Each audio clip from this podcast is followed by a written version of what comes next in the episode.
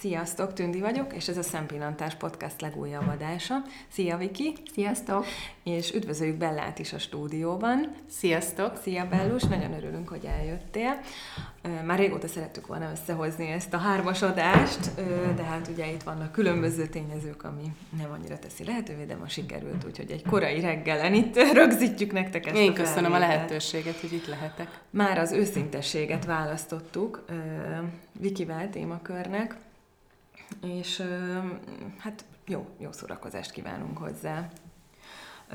Ugye még a 10 parancsolatban is az van, hogy ne hazudj, és sokat gondolkodtam azon, hogy ez vajon mit jelent, tehát, hogy az, aki nem hazudik, az nem állít valótlant, és ez nem feltétlenül ugyanaz azzal, hogy őszinte, mert aki nem mondja el az őszinteséget, akkor az már vajon hazudik, vagy hogyan működik ez? Ez egy nagyon érdekes kérdés szerintem.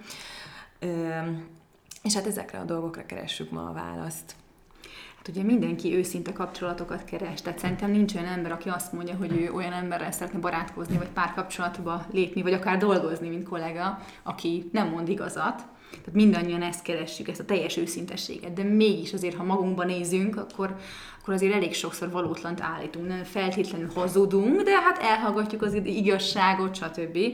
Tehát ugye az emberek 10 percenként általában 3 valótlanságot mondanak, ami nagyon durva szerintem. Ez nagyon már többet. És ezt szerettem volna megkérdezni tőletek, hogy ti erről mit gondoltok? Hát igen, ez nagyon megdöbbentő, hogy akkor úgy látszik, hogy az emberek jelentős hányada azért kisebb-nagyobb füllentésekbe belemegy alkalomattán.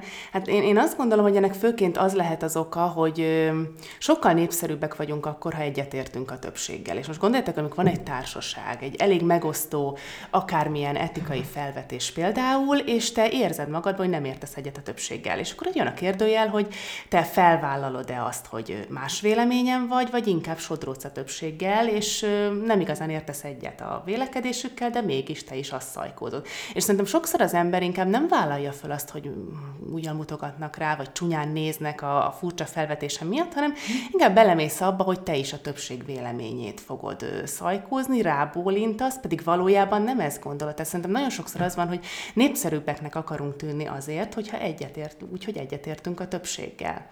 Szóval ez lehet főként szerintem itt nagyon sokszor a motiváció, hogy bizonyos helyzetekben nem merjük felvállalni a saját véleményünket, mert nem tudjuk, hogy majd hogy reagálnak erre, hogy elfogadják-e azt, hogy mi más véleményen vagyunk.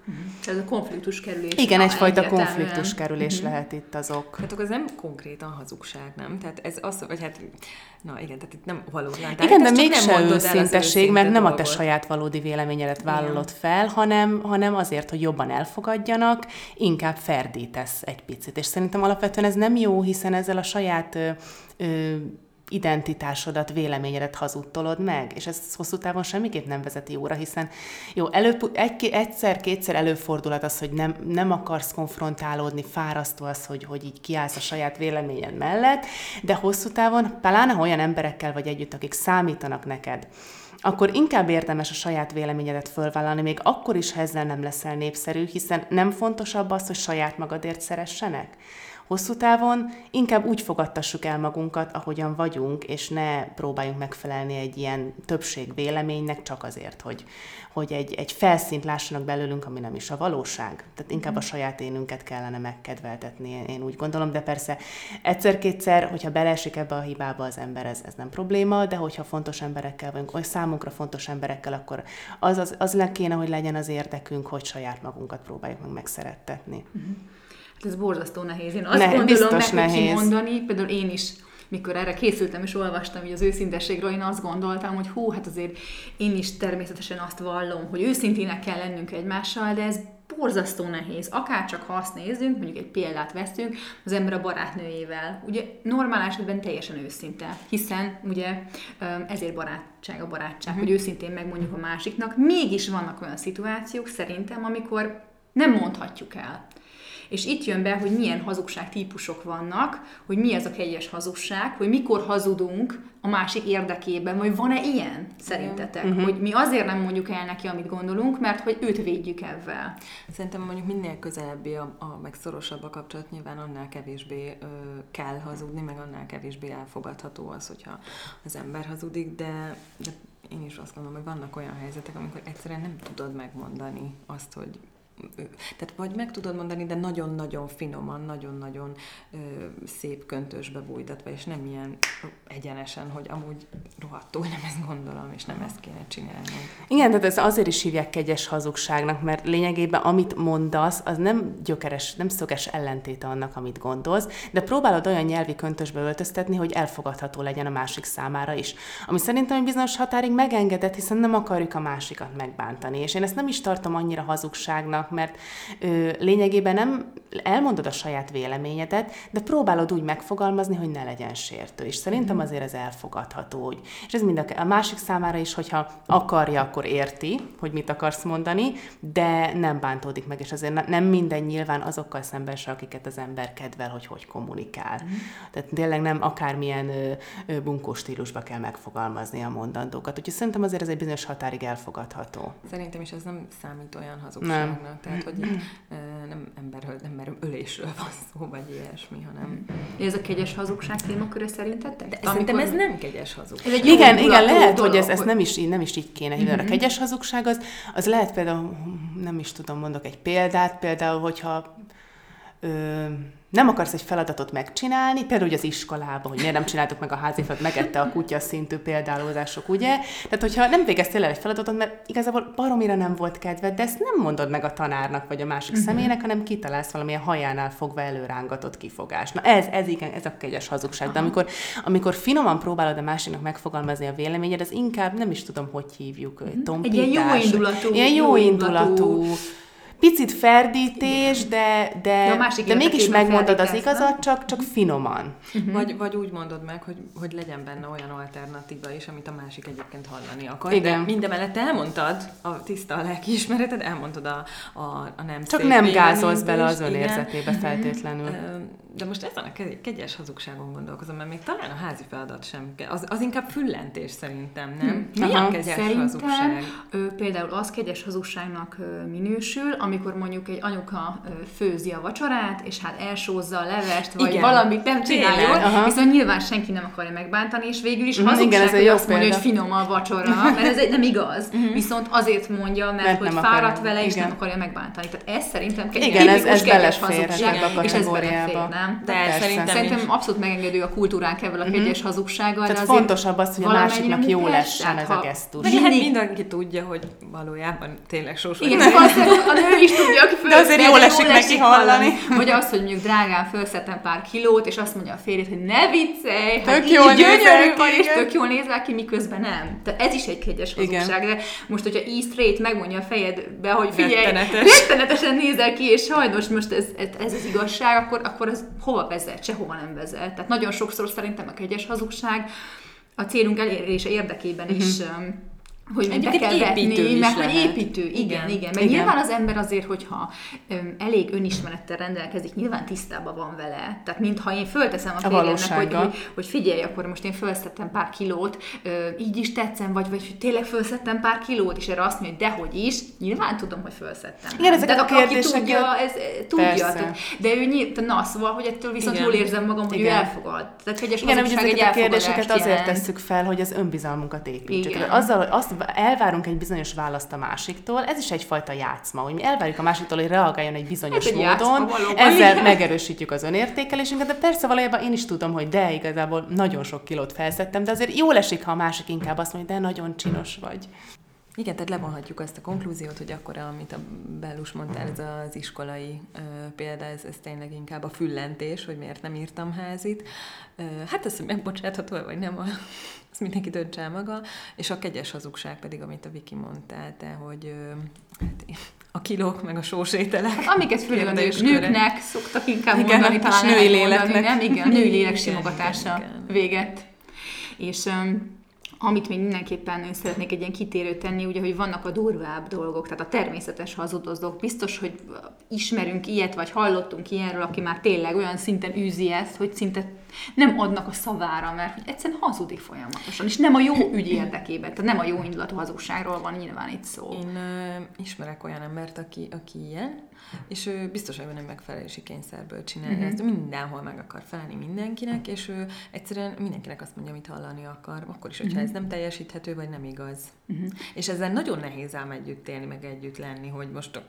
Mert senki nem tudja, mi az igaz élménye, ki ő valójában, és lehet, hogy ő se tudja saját maga, nem? Nem, szerintem ez egy bizonyos szinten túl már egyfajta kezelést igényel. Tehát, tényleg, tehát van egy bizonyos határ, amíg hétköznapinak nevezhető ez a kérdés, de utána már egyfajta lelki probléma, amit szerintem egyszerűen professzionális kezelést igényel, mert olyan szinten megnehezíti a társadalmi életét, meg a kapcsolatait ezzel, hogy te is, amit Viki mondtál, hogy nem lehet tudni, hogy ki ő valójában, tehát szerepeket játszik. Igen. És ott szerintem valaki sportot űz abból, hogy különböző személyiségeket formál meg. Igen. Tehát van 3-4 személy, mindig előadja a kis szerepét, az ő kis karakterét az adott társaságba, és akkor ki vagy te? Felmerülhet a kérdés. Igen, tehát hogy ez már abszolút beteges szerintem, tehát nyilvánvaló, hogy ez nem elfogadható. Nem, hát ez abszolút pszichiáter vagy pszichiáter. De igen, én is találkoztam már olyan emberrel, aki félelmetesen játszott szerepet, és tudja, tehát mindig tudja,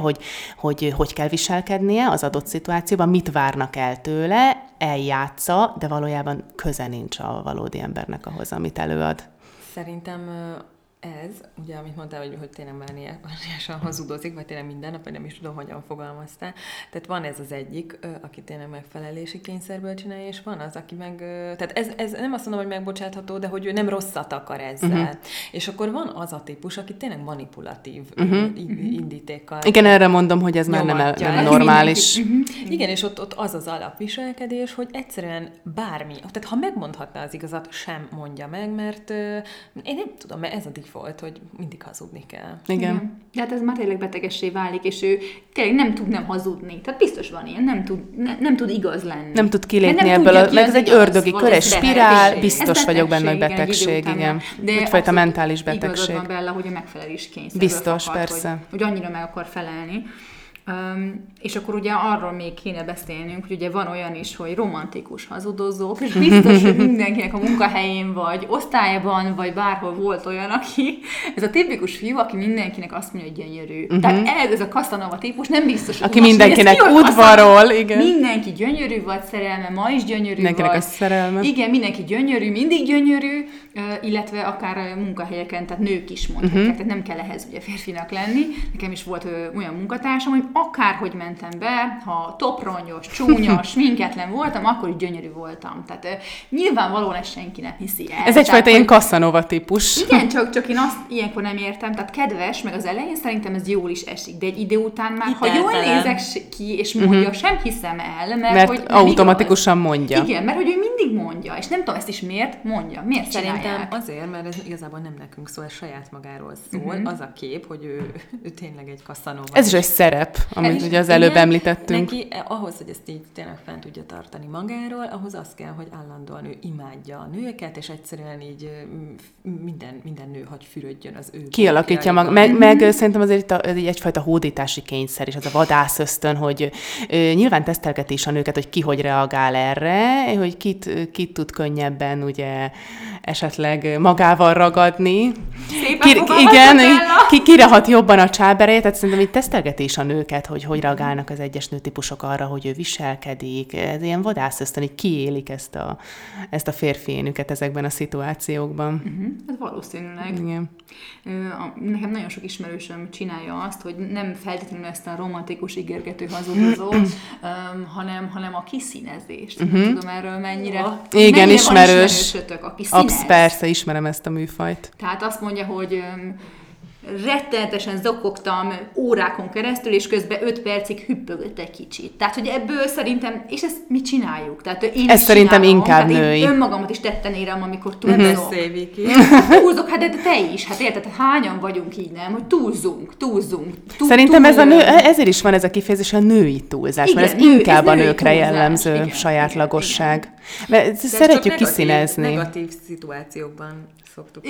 Igen, de mit akarunk ezzel valójában elérni? Tehát, hogy nem tudom, tehát szerintem inkább az, hogy a másikra jobban hatást gyakorolunk. Egyfajta önsajnálat, hogyha kiszínezem a dolgot, hogy én egész nap bőgtem miattad, akkor azt gondoljuk, hogy ő majd nagyon megsajnál, és hatással tudunk rá lenni, tudjuk befolyásolni, pedig lehet, hogy valójában pont az ellenkező hatást váltjuk ki ezzel, hiszen egy állandóan magát sajnáló, negatív embertől az ember ösztönösen távolodik egy idő után. Szerintem ez a tipikus jelensége, amikor azt mondjuk a férjünknek a párkapcsolatban, vagy a, mit tudom én, a férfinak, akivel együtt élünk, hogy egész nap nem szóltál hozzá. Igen. És akkor nyilvánvalóan nem igaz. Meg ezek a túlzások, hogy te soha nem veszed figyelembe, hogy pedig jó, egyszer-kétszer nem vette figyelembe, de ilyenkor hajlamosak vagyunk nem észrevenni azt, hogy amúgy vannak helyzetek, amikor meg törődik velünk, és szívességet, stb. De van egy dolog, amit úgy elvárunk tőle, és azt kiragadjuk, és akkor megvárjuk, hogy te soha nem viszed le a szemetet, stb. És nagyon, tehát ez szerintem tipikus női. Én nem hallottam még soha egy férfitől sem azt, hogy te még sose főztél, vagy még nem tudom, tehát tényleg ilyet nem csinálják ezt.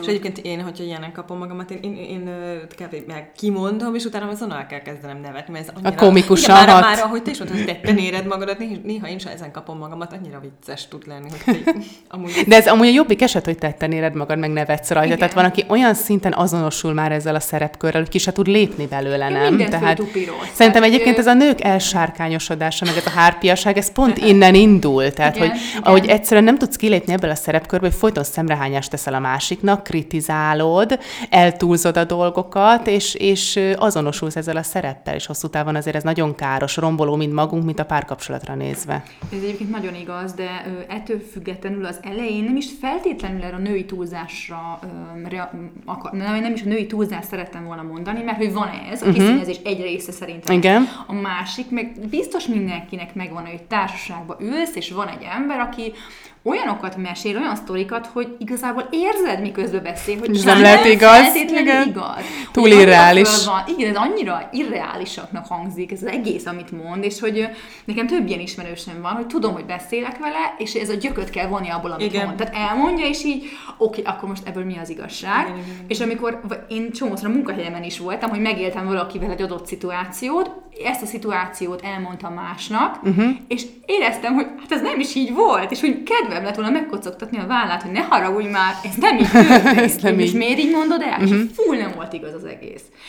Az alap, tehát a kort, az alap, az ugyanaz volt, csak föl volt tupírozva egy. Hogy érdekesebb legyen a történet. Legyen, hogy ő legyen nyilván a központban, hogy mindenki ráfigyeljen, mert milyen érdekes történetet mesél, miközben ez nem volt igaz. De ez is ide kapcsolható, amit ugye az elején is említettem, a népszerűség, hogy népszerű akar a személy lenni, ki akarja váltani mások szimpátiáját, és ezért színezik a történetet, mert úgy gondolja, hogy ha az alapsztorit adná elő, akkor nyilván nem lenne annyira érdekes mások számára. Egyébként az érdekes, hogy gondoljatok bele, hogy szerintem a pletyka is ide vezethető vissza. Tehát, hogy miért van az, hogy van egy alapsztori, átmegy 20 emberen, és a végén saját anya se ismer rá arra a történetre, mert köze nincs hozzá.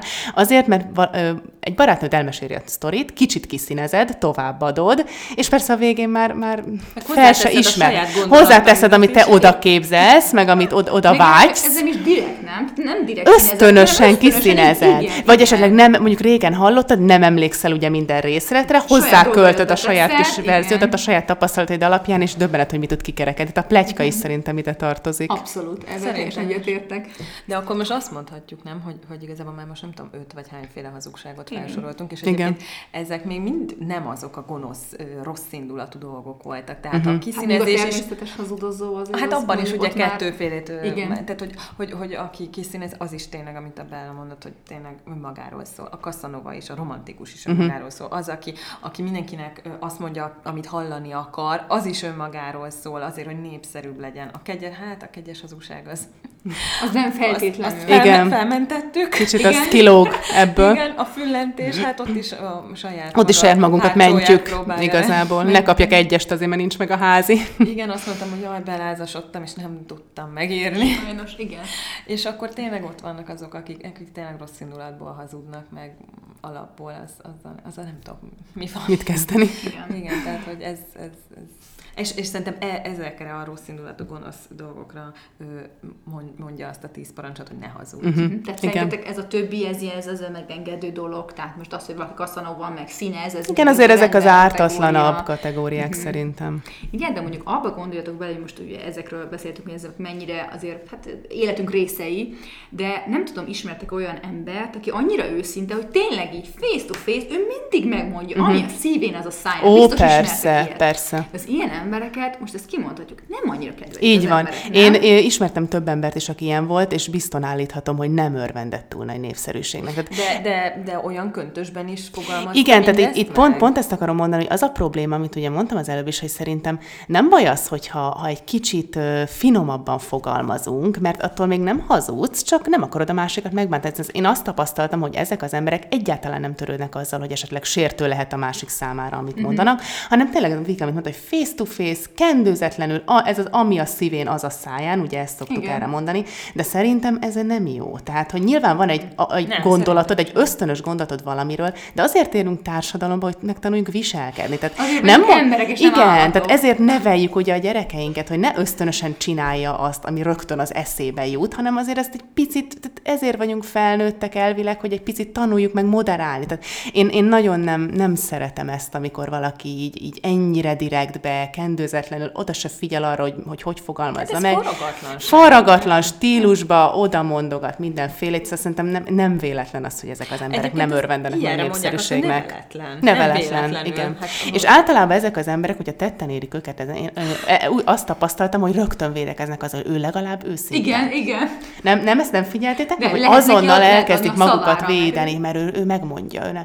Jó, mondjuk lehet, hogy ez még mindig jó, mint hogyha valaki állandóan kétszínű, és ugye az arcodban mosolyog, de közben kibeszél a hátad mögött. Szerintem ez még mindig jobb annál, de nem hiszem el, hogy ezt feltétlenül csak ilyen neveletlen stílusban lehet előadni. Tehát, de ez kell, szerintem azért egy természetes tényleg neveltetés, ugye, uh-huh. igen.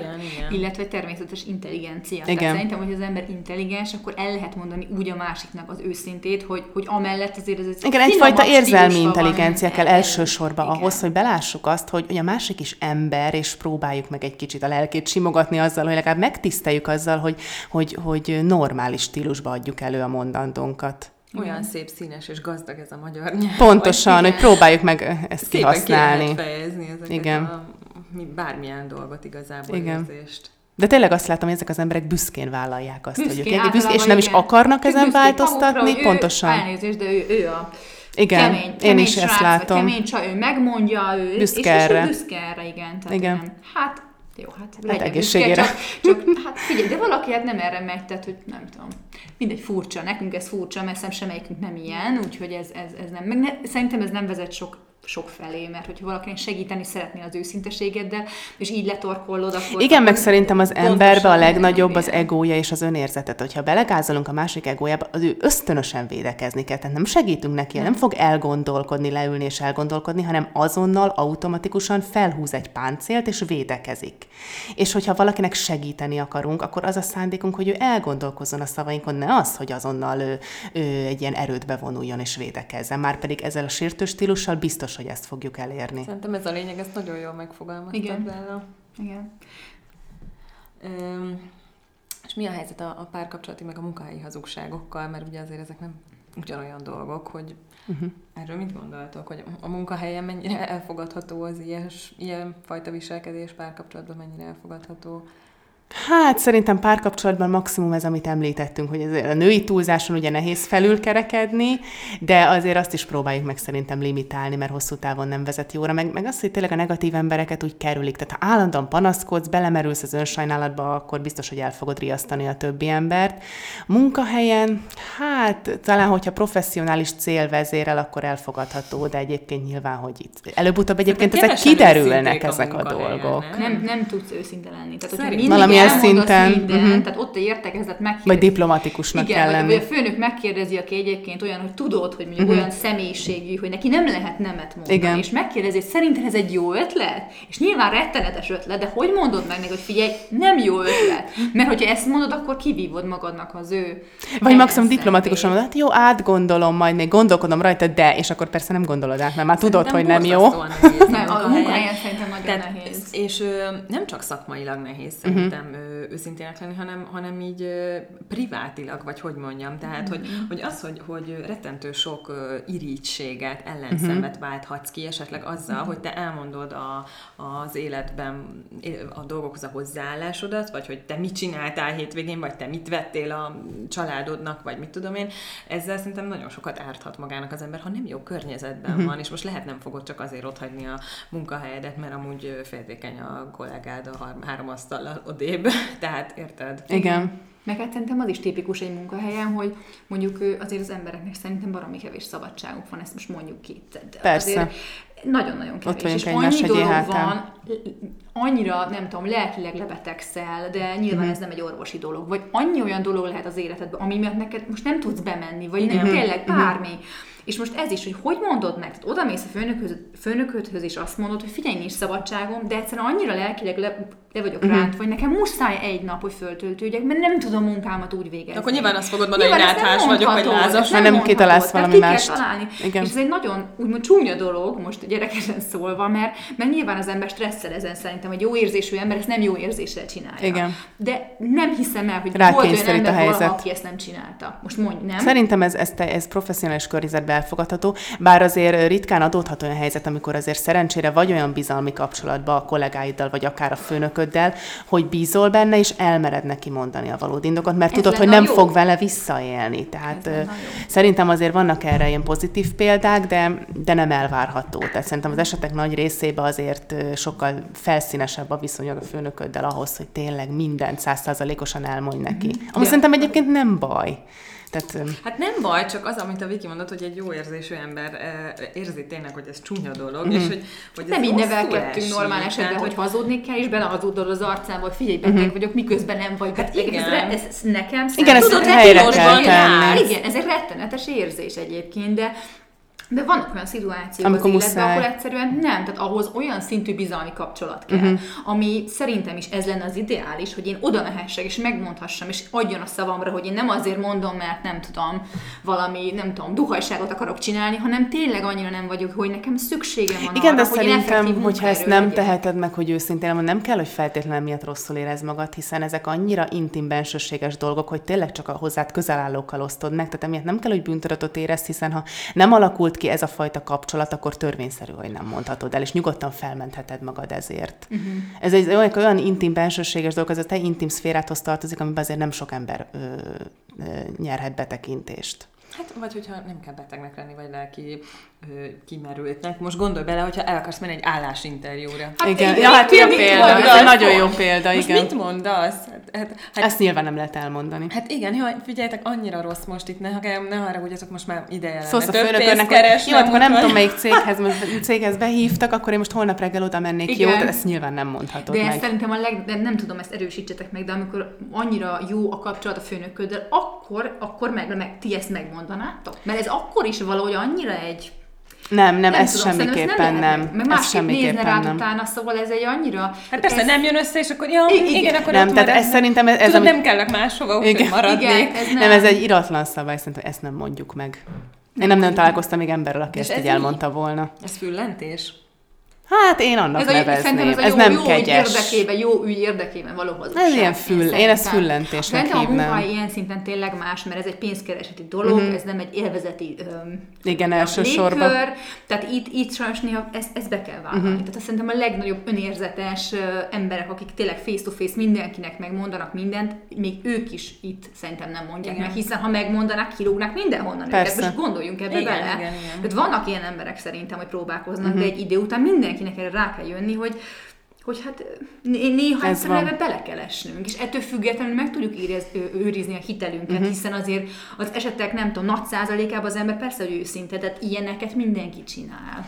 Hát és ez így jó tulajdonképpen. Hát ez nem jó, és szerintem sok embert felülről az, hogy azt mondja, hogy igen, én hiszek ebben a brandben, én ezt akarom, építem. De szerintem nem szabadna, hogy ebbe az ember felőrlődjön. Tehát ezt így agyilag helyre kéne tenni, hogy ez nem az a kategória, hogy ezen lelkizni kell, mert egyszerűen nincs más választás.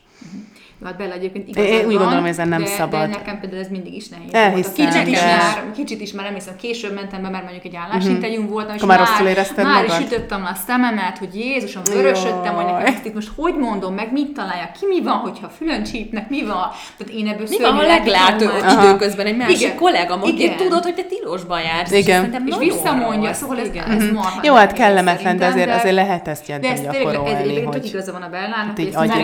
hogy magunknak kell ezt fejleszteni, hogy ez tényleg... Egyfajta önfelmentéssel, hogy ez ettől nem vagy rossz ember, hogy néha ehhez folyamodsz. Igen, tehát ez így. Viszont ugye kettőt tettünk külön, tehát a munkahelyet, meg a párkapcsolatot kérdezted. A párkapcsolat érdekes abból a szempontból, azon szoktam nevetni, hogy mondjuk ugye szerintem az is egy ilyen teljesen, hogy is mondjam, életből vett példa, hogy megyünk az utcán, és akkor ott egy szép nő, vagy egy helyes férfi, és mondjuk a másik megnézi, és mondjuk megint csak megkérdezed, hogy na és nem tudom, jól néz ki a csaj, és akkor megint ez egy... Tehát, hogy ezek is egy szerintem teljesen életből vett példák, hogy ott sem mindig mondjuk meg az igazat, vagy amiről még a fiúkkal beszéltünk a 4-es adásunkban, ugye a nőségről, meg a női dolgokról, ott is ezekről volt szó, hogy a férfiak mások. Tehát ott is, ha a férfi teljesen őszinte, és minden nap hazamegy, és elmondja a feleségének, hogy te drágám, ma is megkívántam 3 csajt. Hát most érted, ezt ilyet nem mondanak a férfiak, és ez nem is baj. Viszont ez megint csak... Tehát akkor ez nem teljesen, hogyha nem tudom, hogy ez milyen kategória, ez ugye az elhallgatás, mert nyilván ezt nem fogja elmondani, viszont ez nem feltétlenül minősül nyilván hazugságnak, de ez meg megint egy olyan kategória, amiről talán még nem beszéltünk, az elhallgatás, hogy az mennyire... Hát jó, azt azért mondjuk nem kell elhallgatni, hogy már fél éve egy másik vonalon is fut a dolog. Igen, tehát hogy itt már az elhallgatás, ez nekem minden. Ha már itt tettekben nyilvánul meg ez a kikacsingatás, akkor azt nyilván nem szabad elhallgatni. Szerintetek mikortól, persze ez egy nagyon nagy téma, csak 1-2 mondat kitérőig, hogy tényleg ti mit gondoltak erről, hogy mi az a határ, amit ti elvárnátok mondjuk a férjetektől, hogy mi az, amikor legyen őszinte, és mondja meg, és mi az, amit nem kell elmondani. Hát szerintem mindenki van annyira értelmes meg felnőtt, hogy be tudja látni, hogy mondjuk amit ő érez, vagy az, hogyha például más irányba tereli őt az élet bizonyos szempontból, akkor az hosszú távon veszélyezteti az adott kapcsolatot, és hogyha ezt én őszintén belátom, akkor tiszteljem már meg annyira a másikat, hogy ezt felé is kommunikálom, és nem elhallgatom, és nem hazudozok neki, hanem felvállom. Egyébként szerintem nagyon nehéz, mert nagyon sokan erre képtelenek. Tehát nem merik vállalni azt a felelősséget, hogy felvállalják azt, hogy ők már máshogy éreznek, vagy más irányba akarnak mozdulni. Félnek ugye a másik reakciójától is. Úgyhogy szerintem sokan nem merik felvállalni, de azért alapvetően kellene, hiszen hogyha valakit szeretek, vagy szerettem, vagy hosszú évek óta együtt vagyunk, akkor tiszteljen már meg annyira, hogyha valami gond van, azt mondjam el neki. És mi van, hogyha az egyén ezzel gondol, ez ellen küzd, és úgy érzi, hogy ha elmondja, avval már felszíne hoz egy olyan dolgot, amit lehet, hogy ő magában le tud rendezni. De a másik nem. De a másik nem fogja lerendezni, és kb. Örök életre ott lesz egy tüske. Szerintem, hát ez ötlen az a kockázat. De ha le tudja rendezni, és tényleg nem látható ez rajta, mert tényleg ő ezt saját magában tudja kezelni, és a másiknak ezzel nagyobb sebet ejtene, akkor tehát mindig a másikat kell nézni, nem? Hogy igen, tehát akkor ám legyen, de ha mondjuk hosszú távon ez veszélyezteti a kapcsolatot, akkor... Tehát mondom, nem is tudom most, hogy így gondolkodom, milyen olyan helyzet van, amit én magamban le tudok rendezni párkapcsolati szinten, és nem mondom el neki, és úgy igazából egyik nap jött, másik nap ment. Szerintem ez nem... Ez a gondolat. Alapvetően én is, amit a Bella is mondta az elején, ebben értenék egyet, hogy ezt mondjuk el. És én tényleg mai napig igazából erre hajlanék, de hallottam már olyan esetről, és el tudnám képzelni, hogy van olyan eset, amelyben a férfi megy a munkahelyre, beleszeret egy nőbe, de amúgy a feleségét is nagyon szereti, és a családját, és nem akarja elhagyni, és küzd az érzés ellen. Viszont ha ő elmondja a feleségének, aki tudja, hogy mondjuk milyen, tehát nem az a nő, aki keményen majd harcol a férfiért, és megbocsátó is egyébként, hanem ez egy akkora tüske, akkora szenvedést okoz a nőnek, hogy hogy szinte már ettől az egész szenvedéstől fog tönkremenni a kapcsolat, és ő úgy érzi, hogy ezt magába meg tudja oldani, meg ő semmit nem tett, tehát nem csaltam meg, csak egy érzés, és ezen ő túl tud jutni, akkor nem biztos, hogy el kell menni. Igen, egyébként szerintem itt azon van a hangsúly, hogy egyébként, ha most itt a te példádnál maradunk, hogy ez a férfi... Tehát van-e annyira erős ez az érzelem az új hölgy iránt, hogy fölrúgná a családját, és új kapcsolatot akar vele, mert hogyha ott van benne ez a vágy, akkor nyilván muszáj felmondani, és el kell mondani. De ha ez csak érzi, hogy ez csak egy fellángolás, egyfajta vonzalom, ami nemrég támad benne, de nem akarja a család életét kockára tenni, akkor szerintem, hogyha ő fel tudja ezt magába dolgozni, és ez elmúlik, akkor nem biztos valóban, hogy ezt jó elmondani. Bár én nem tudom, én minden esetben inkább a nyílt kommunikáció híve vagyok. Tehát minden esetben. Tudom, hogy minden kapcsolat más és más. Persze, tehát nehéz általánosítani, de... Hát ez az, hogyha amit nem tudunk, az nem fáj.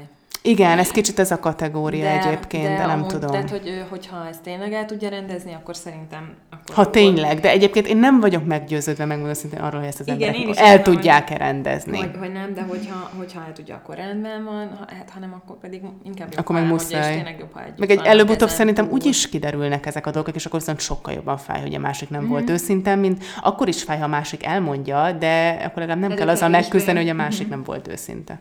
Igen, talán itt az ember, tudod, a párt kell nézni, hogy ő milyen típus, tehát hogy tényleg egy ilyendől összeroppan, és hogy egyébként ezt fel tudja dolgozni, vagy a másik olyan, hogy egy olyan érett személyiség, mert szerintem ez az a kérdés, egy érett személyiség, ezt fel kell tudni dolgoznia, és együtt ezen kell munkálkodni, hogyha azt akarjuk, hogy együtt maradjon a dolog.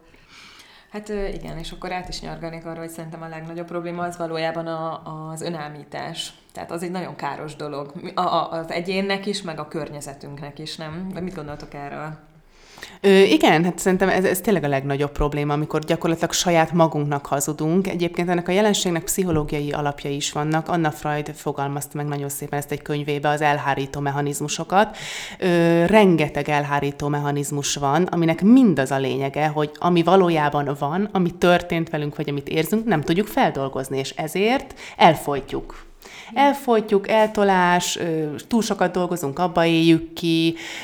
Ez mind egyfajta válfaja annak, hogy nem tudjuk feldolgozni, ami történt, magunknak hazudunk. Ami egyébként szerintem természetes emberi dolog egy bizonyos szintig, mert annyi minden történik velünk, annyi gondolatunk van, hogy nem tudunk mindig mindennel 100%-osan szembenézni. Tehát ez egy természetes lelki folyamat, de hogyha egy konkrét probléma mondjuk évekig húzódik, mert nem tudunk vele szembenézni, és saját magunknak azt mondjuk, hogy nem, hát ez teljesen jó.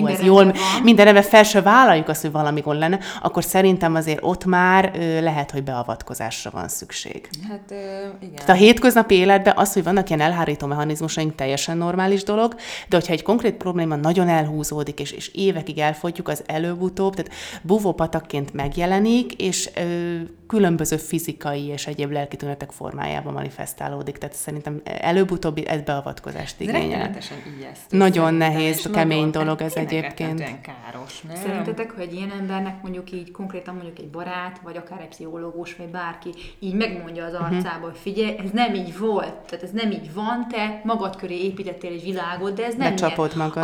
Akkor ő elgondolkozik ezen szerintem először nem. Tehát, vagy annyira ebbe a világba él. Én úgy gondolom, hogy nagyon sok esetben, hogyha valaki az illetőt szembesíti a saját hazugságával, az egyfajta sok lehet el. Hogy gondolom, hogy szembesülsz valamivel, amik fogalmat se volt, mert a tudatalattidba csücsült évekig. Tehát te nem tudatosan nem foglalkoztál ezzel. Csak előjött különböző, akár például álmok, ez is tipikus freudi jelenség, ugye az álomfejtés. Tehát akár álmok formájában valami társadalmilag nem elfogadott dolog, ami erkölcsileg ugye megkérdőjelezhető, te nem tudsz ezzel szembenézni, ezért az álmaidban mondjuk előjön.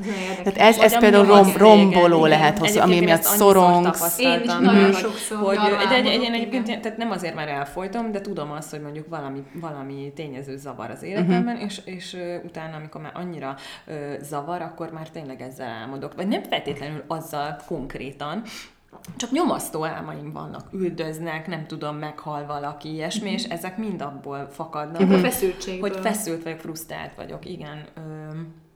Meg hát vannak olyan emberek, akik szerintem tényleg bármiről képesek meggyőzni magukat, nem? Igen. Tehát, hogy ez az önállítással így összefüggésbe hozható, hogy azt akarom, hogy jó legyen, és akkor sorakoztatom az érveket azért, hogy de hát ez tök jó, meg hogy én amúgy igen, nem ez egyébként a racionalizáció tipikus jelensége, ezzel is tulajdonképpen magadat mentett fel, és ez ilyen strucpolitika mind, tehát, hogy nem kell ha szembenézel a problémáiddal, az mindig egy küzdelem, az mindig stresszforrás.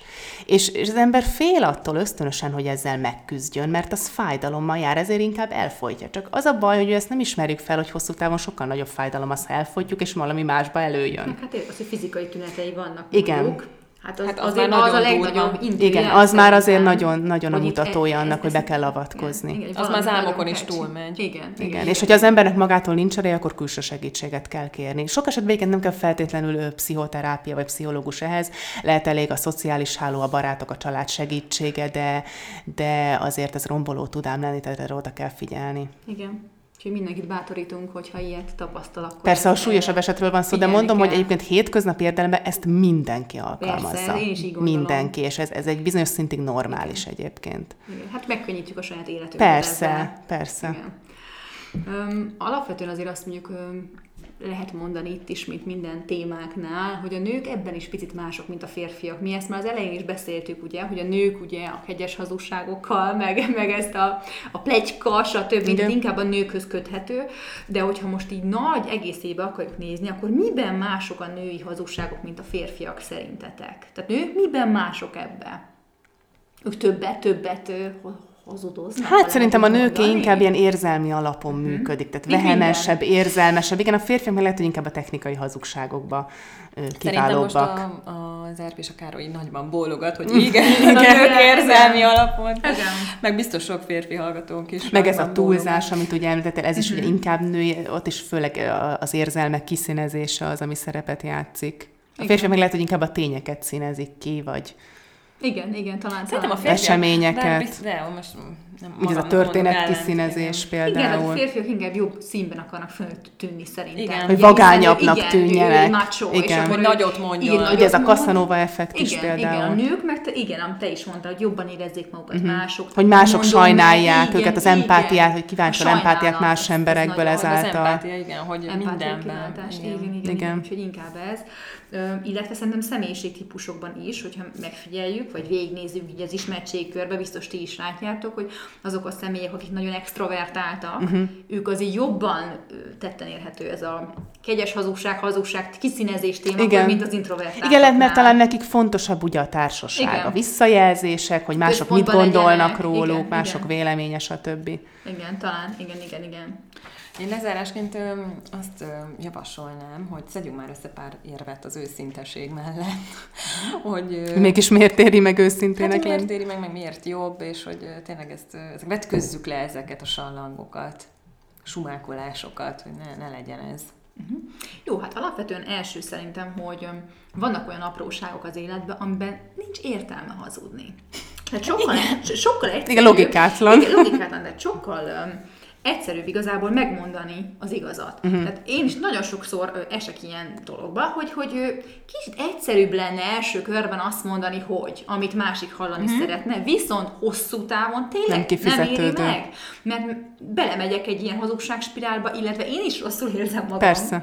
Tehát egyfajta bűntudatot generál. Igen, illetve tudjuk azt, hogy alapvetően a hazugság, az ember hazudik, és nem egy, pszichopatáról van szó, hanem egy normál ember, akkor azért ez egy stresszt okoz benne. Tehát egészségügyileg sem jó az, hogyha az ember hazudik. Felőrli az embert magát. Igen, hát hányan vannak ilyenek, én önmagamról is tudom. És a kis hazugságokkal is, meg ez az... Szóval egyszerűen egyszerűbb az apróságokban. Például. De ugyanígy a nagy dolgokban meg aztán pláne, tehát ott meg pont azért, mert nagy dologról van szó, és nagy a tét. Igen. Tehát valakit nagyon szeretünk, és azt látjuk, hogy valami nem stimmel, akkor valamilyen eszközzel el kell neki mondani, mert rá kell világítani erre, hiszen szeretjük, hiszen segíteni szeretnénk neki, nem? Így van. Meg alapvetően tehát ahhoz kapcsolódva, amit mondtál, hogy nem sokkal jobb, hogyha mások az igazi önmagunkért szeretnek, mint azért a maszkért, amit felveszünk, nem? Tehát, igen, igazából sose leszel elégedett, hogyha csak azért szeretnek, amit mutatsz. Tehát miért jó, hogy kedvelnek valakit, akinek köze nincs hozzám? Tehát nem jobb érzés az, hogyha az emberek saját magamért szeretnek, akit én fölvállalok minden helyzetben? Nem? Tehát, hogy alapvetően ha az ember ezt átgondolja, akkor már sokkal kevésbé folyamodik ezekhez a kis trükkökhöz. Én meg még annyit tennék hozzá, hogy ez a hazudozás, ez ilyen negatív dolgokat idéz elő az emberben, hogy már azt fogom feltételezni, hogy akkor biztos a másik sem mond igazat, hiszen én sem mondok igazat. És ez a magunkból indulunk ki, tipikus esete. Igen, és ez a gyanakvás, meg még ezek a ferdítések, így megölik a kapcsolatokat. Tehát, hogy ez nem lesz bizalom már egyáltalán, mert én sem mondok igazat, jó, hát most ő miért. És akkor a másikba sem bízom meg, persze. Pedig amúgy lehet az a szerencsétlen igazat mond. Igen. Hát ez is egy személyiségfejlődés, szerintem, amin keresztül kell menni. Kicsit tudatosítani kell ezeket a dolgokat. Tehát nyilván 16-18 évesen ez még inkább benne van az emberben. Igen. Talán is ahogy növünk, úgymond, egyre cseperedünk, így lelkilegben is, meg testékben is. Ez is egyfajta érettséget feltételez, ezt helyre tenni. Ezt megtanuljuk, hogy mi az, amit kerüljünk, például ezt, és hogy sokkal jobb őszintének lenni.